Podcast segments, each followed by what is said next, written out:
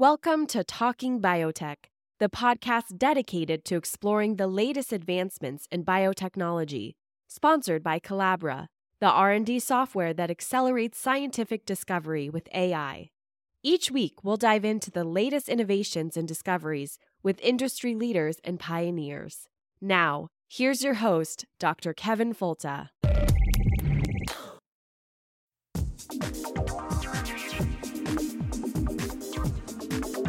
I want to see science serve a useful purpose to improve the standard of living for all people. Why is anyone fighting food advance? A very small percentage of the world's population is fortunate enough to have the luxury of turning down food. We've arranged a society based on science and technology in which nobody understands anything about science and technology. You can't build a peaceful world on empty stomachs and human misery.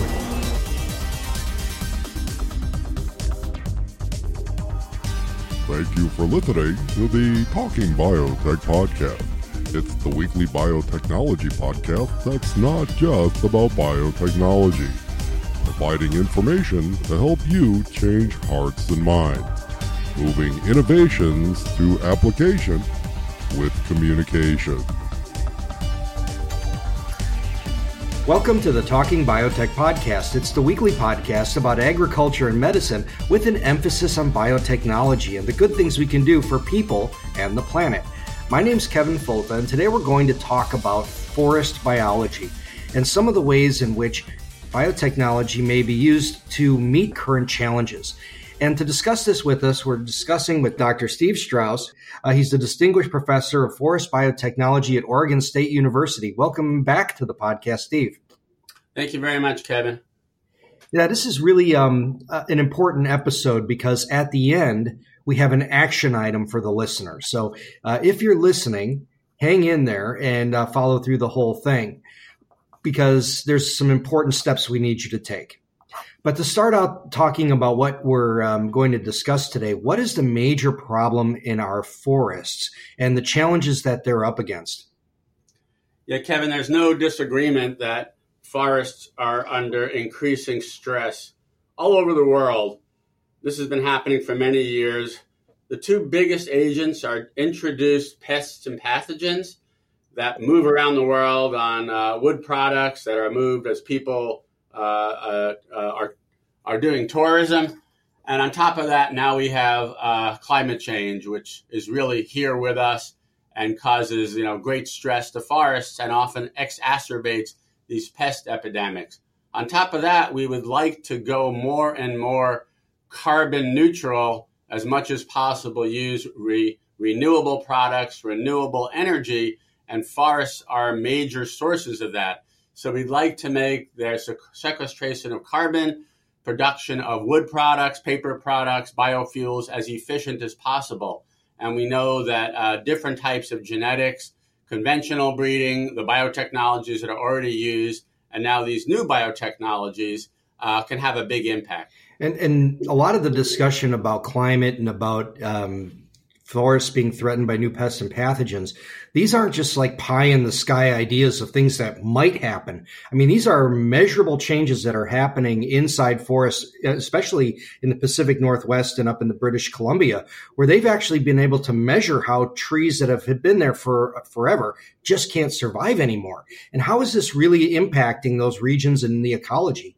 Well, the, the impacts are huge out here in the West. On top of that, we have fires that often come in in our stressed uh, pest damaged forests and really make it a, uh, a trifecta of tremendous impact that, of course, affects everybody's health.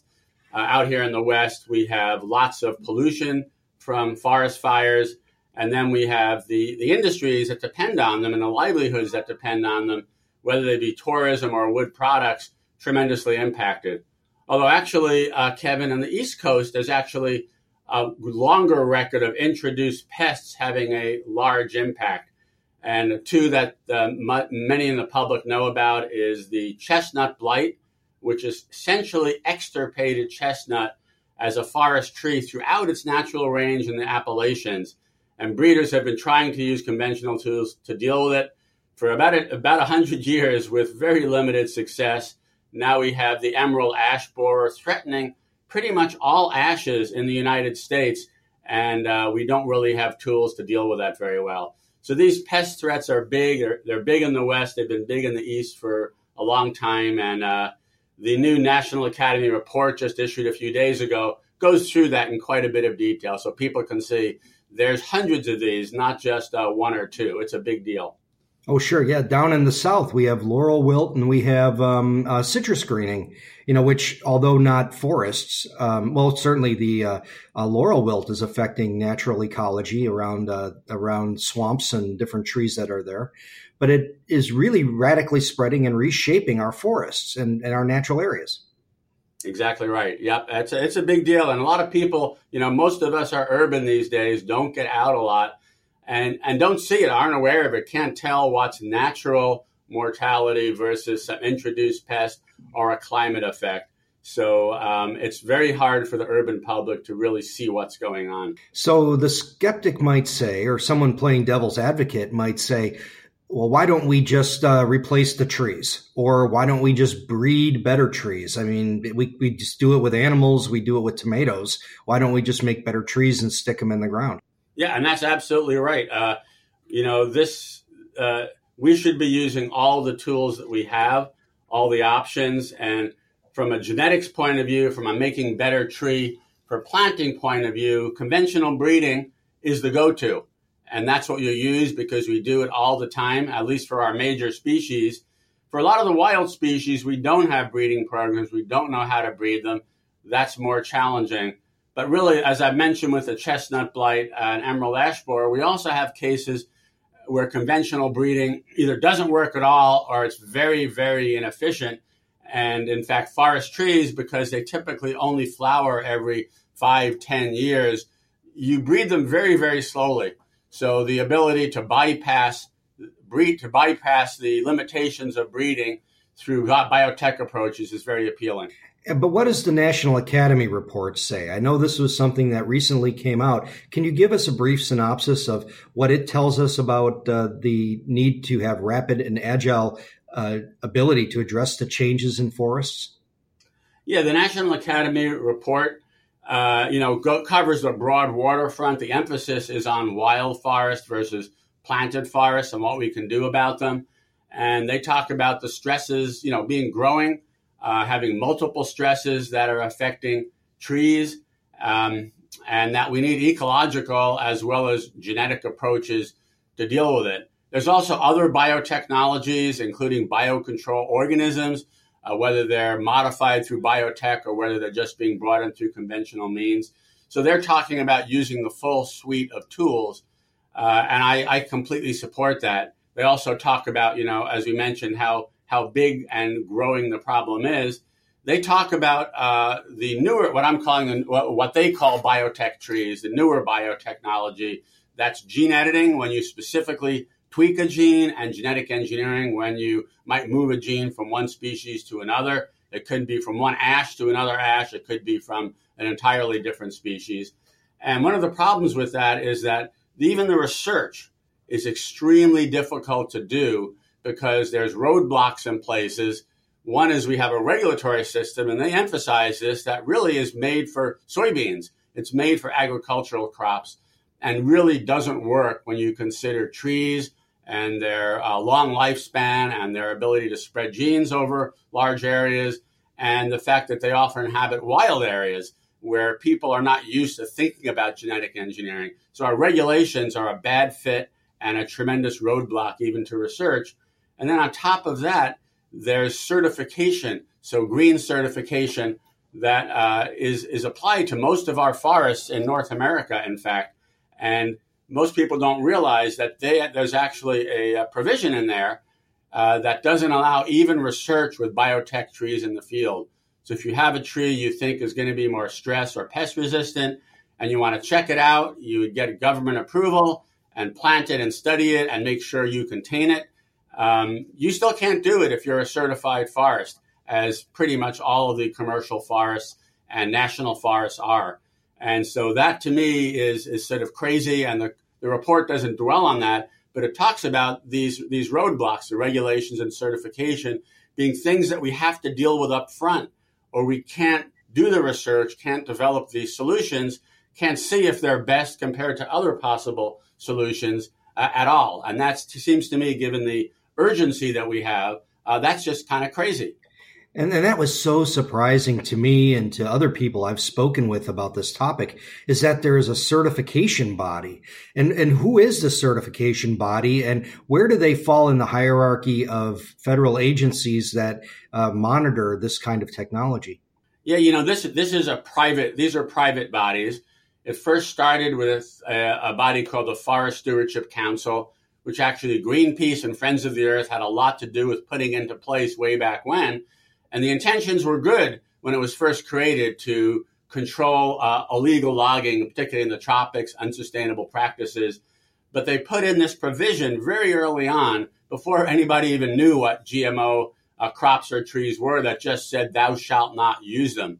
And there's no exemption for research. And so only the biggest of the biggest corporations in the world can afford to do any field research because they'll they, they can actually do it on other people's lands. They have that kind of resources. But most companies see this as a signal from the marketplace that you just can't go here, and they don't even do research. They don't do any development.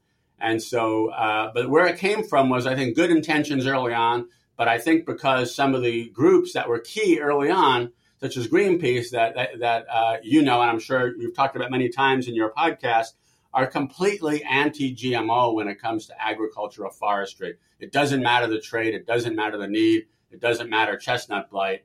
And so they sort of slipped this in when nobody was really paying attention. And now it's really hard to remove because of all the controversy around GMOs generally, even beyond forestry, where, as you know, there's sort of a stigma. Most of the public thinks uh, GMOs are things to be concerned about rather than to think they have potential to solve problems. And you know, you're at least in the last you know couple decades, your research program has done so many different things with transgenic trees to really demonstrate the potential utility of traits in solving problems, as well as understanding basic biology. And so, how do these kind of rules really affect someone like you, someone who is at a university, who wants to do research, who wants to do this in a natural context? How does it really tie your hands? It's huge. You know, I'm one of a, a handful a very few, maybe four or five programs uh, in the United States, and there's only a few more around the world that can even do research with uh, advanced biotechnologies in trees. Uh, first, it's hard to get money. The US government, for example, generally won't invest the grant programs in making a better tree through these advanced biotechniques. They'll invest in minimizing the risk of them. There's some research about that, but they've kind of said, you know, because of these roadblocks, we don't really see uh, how these can get out and, and, help the public in you know a reasonable time frame. So just getting money to do research is extremely difficult. And then when you can get funds to do research, uh, then you really want to. It's very important, you know, in agriculture and forestry, you can't develop a biotech in the lab or on the computer. That's where you have the ideas, and you might test them the first time in a, in a laboratory or a greenhouse to see if they really work and if they're better than alternatives, you have to get them in the field. And that's where this preclusion from certification is so important. We can't do that site specific developmental field trials, or it's very, very difficult and expensive to do it, like I said, in other places uh, to see if these things really work. And so in my, uh, in my career, I've done a lot of work with forestry companies where I would do the work in the lab and then work with them to get it in the field where they really know how to grow trees and they can compare it to what they're already doing. And now, because pretty much all of the ones are certified, they just say, sorry, Steve, I, I love to work with you. I, I believe that biotech could be really powerful. This is what they tell me, but we just can't do it. If I plant a single tree of yours, uh, my entire forestry program would be decertified, and we can't risk that. Uh, we need the certification. It's not that it's necessarily better truly for the environment, but we needed to get access to markets because they demand we have this seal of approval. And one point, Kevin, is you know in forestry because how dominant the certification systems are, it's not like the the, the organic industry. Whereas you know there's a lot of that in agriculture, but it's depending on the country and the way you look at it, a few percent. In forestry, it's almost the whole show. And so it has a huge chilling effect on the ability to do any of this. And so now we have to do it ourselves if we do it at all. And it's extremely difficult and expensive because of the regulations and all the paperwork that you have to go through. And if you make even a small mistake, it can be very expensive. There could be lawsuits. So, and in many countries around the world, you just can't do it. It's too much of a political hot potato. And the certification thing is very much a part of that. Well, I think you've outlined the problem very well. Here we have a problem that threatens forests, which are needed for so many different reasons, are necessary from everything from ecology to recreation to development of resources. And uh, a barrier in the way that's a regulatory barrier. And when we come back on the other side of the break, we'll talk about how we can alleviate that barrier and how you, the listener, can help in the process. We're speaking today with Dr. Steve Strauss, who's a distinguished professor of forest biotechnology at Oregon State University. We'll be back in just a minute. Hello, Talking Biotech listeners. This is Nick Saik from Know Ideas Media. If you've never heard of Know Ideas Media, we make science and agriculture communications videos to be shared on social media sites like YouTube and Facebook and Twitter. The videos are not bad, if I do say so myself, and they are pretty effective at communicating complex science and ag topics to the general public. But in order for them to reach the public, I need people like you to share the videos widely. I also need people like you to support Know Ideas Media through Patreon. Patreon is a crowdfunding site kind of like Kickstarter, but it works on smaller monthly donations. So if you'd like to help Know Ideas Media continue the work that we're doing, please go to patreon.com backslash no ideas media and consider being a patron. Thanks very much. And now we're back with the Talking Biotech podcast. We're speaking with Dr. Steve Strauss. He's the Distinguished Professor of Forest Biotechnology at Oregon State University. And we're speaking about some of the barriers that are in place that limit the ability of biotechnology solutions to penetrate the forest and solve problems that are threatening our forests. So, we talked a lot about the problems and the regulations that are in place. How do you propose that we can begin to solve the problem? You know, it's really difficult. I've written scientific papers. Uh, I went and did a sabbatical in Oxford in 2001, researching this, and with a number of distinguished colleagues there, you know, wrote these papers saying that we need research, we need to remove these roadblocks. These make no sense. They can't be defended on any scientific criteria. In fact, when you read what the certifiers say, they say we don't have enough information, yet they do all they can to uh, to to obstruct getting the information we need. So um, I, have tried through scientific uh, means to kind of get the word out. And it really hasn't done a lot. I guess with scientists talking to scientists primarily. So I thought maybe a petition that would have broader uh, appeal might get the public that's concerned about forests to weigh in there, might do something to motivate, maybe to shame a little bit the certification organizations that have pretty much avoided talking about this, taking it seriously.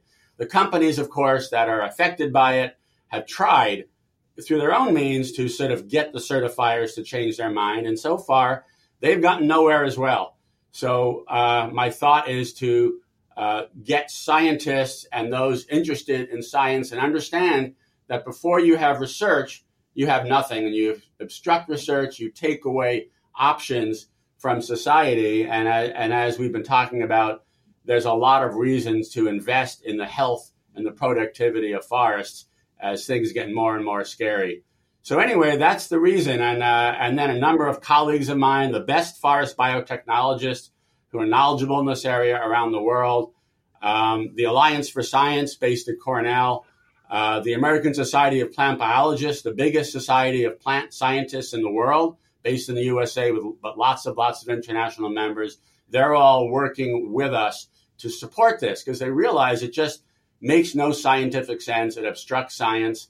So we went ahead and we constructed a sort of background website where we talk about biotech trees and we give examples of all the different kinds that have been proven in research. And this includes both agriculture and, and forestry to show that there's a great diversity of traits and that there's tremendous amount of research already showing that they're not scary things. They are basically normal trees with these modified traits that have value. And, uh, anyway, so you can go to that website and you can learn about them and learn about some of the science about them. You can go to the petition website uh, and learn about uh, what the petition really is and choose to sign on or circulate it in your different in your different uh, uh networks.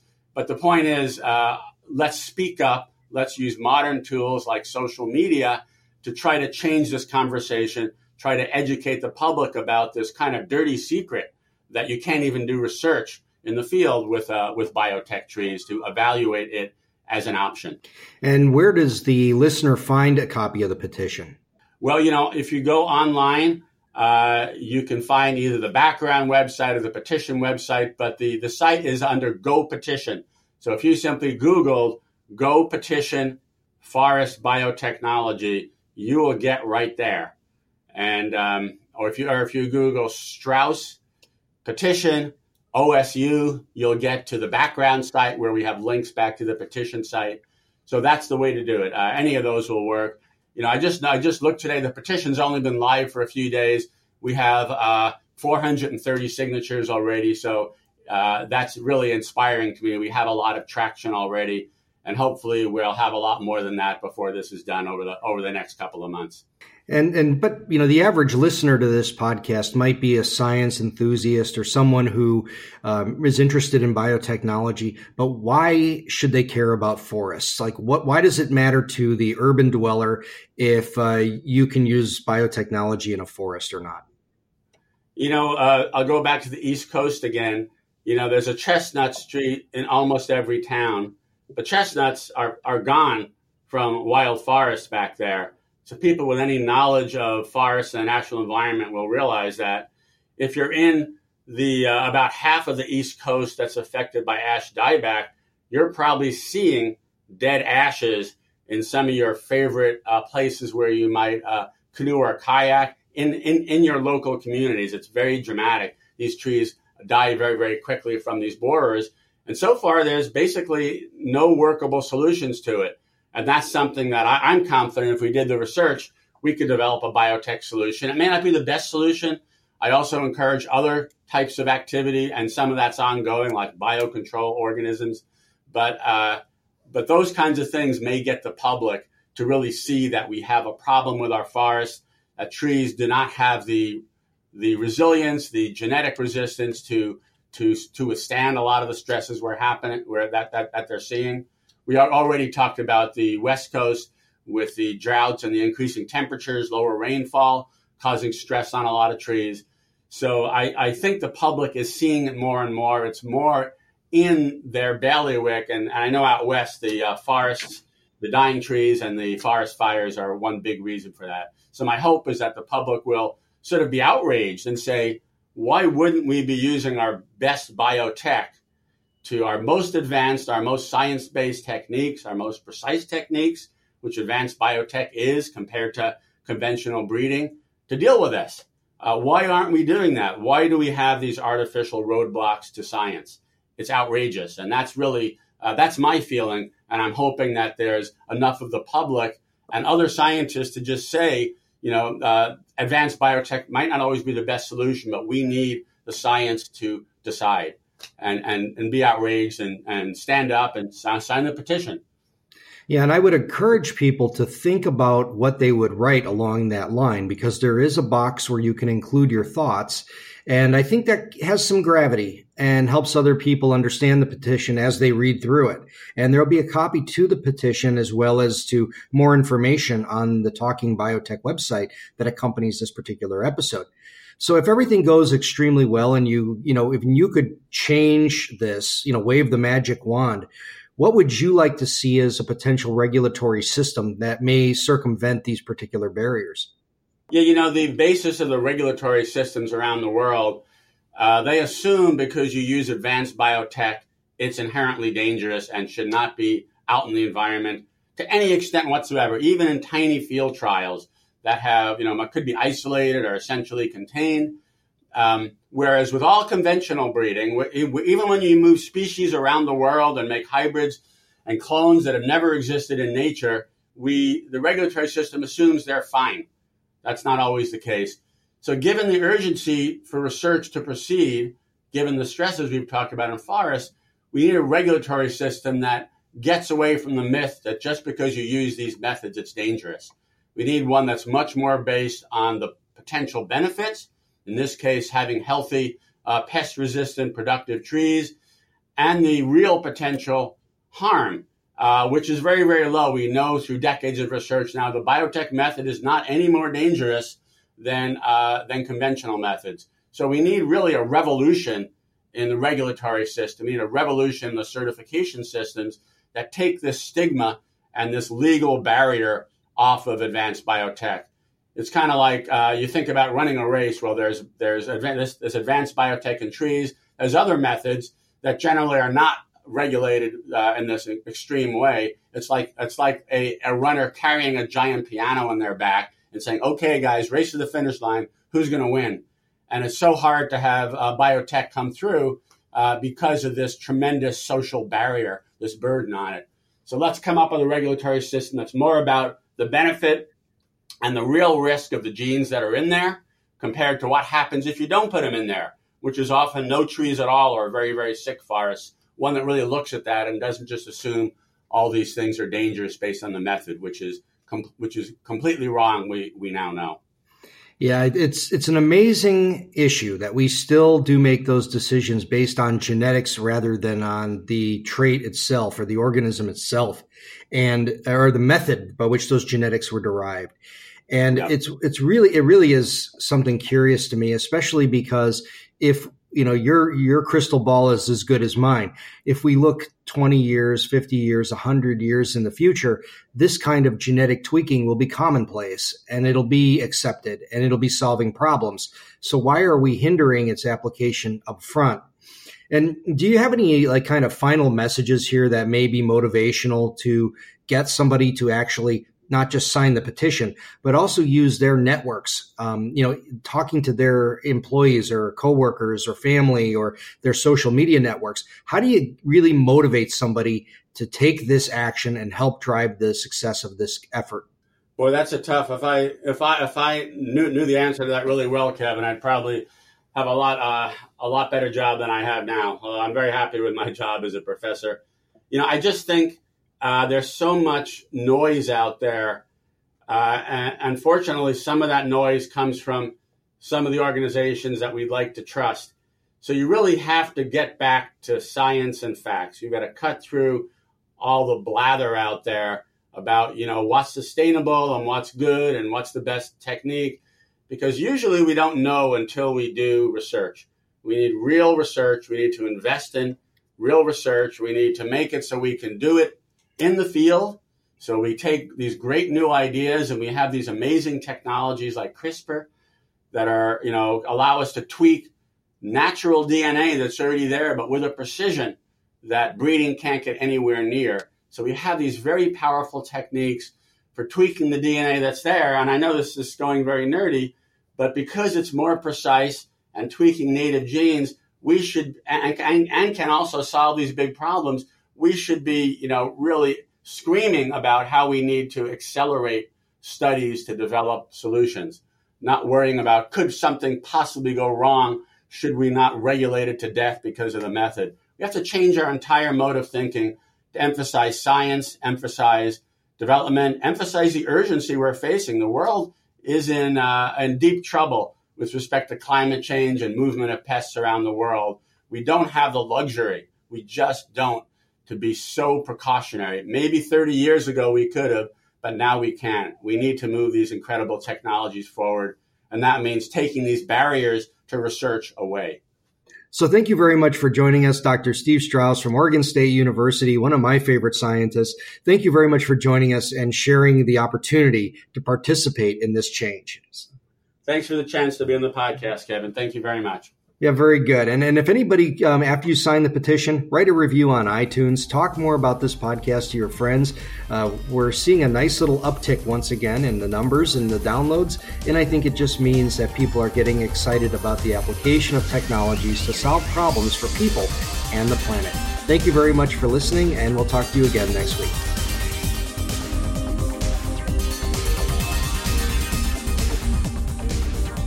Thank you for listening to the Talking Biotech podcast. Send your suggestions for guests, comments, or questions to talkingbiotech at gmail.com. Please write a review of this podcast on iTunes and recommend it to a friend. More downloads help us reach a wider audience with science.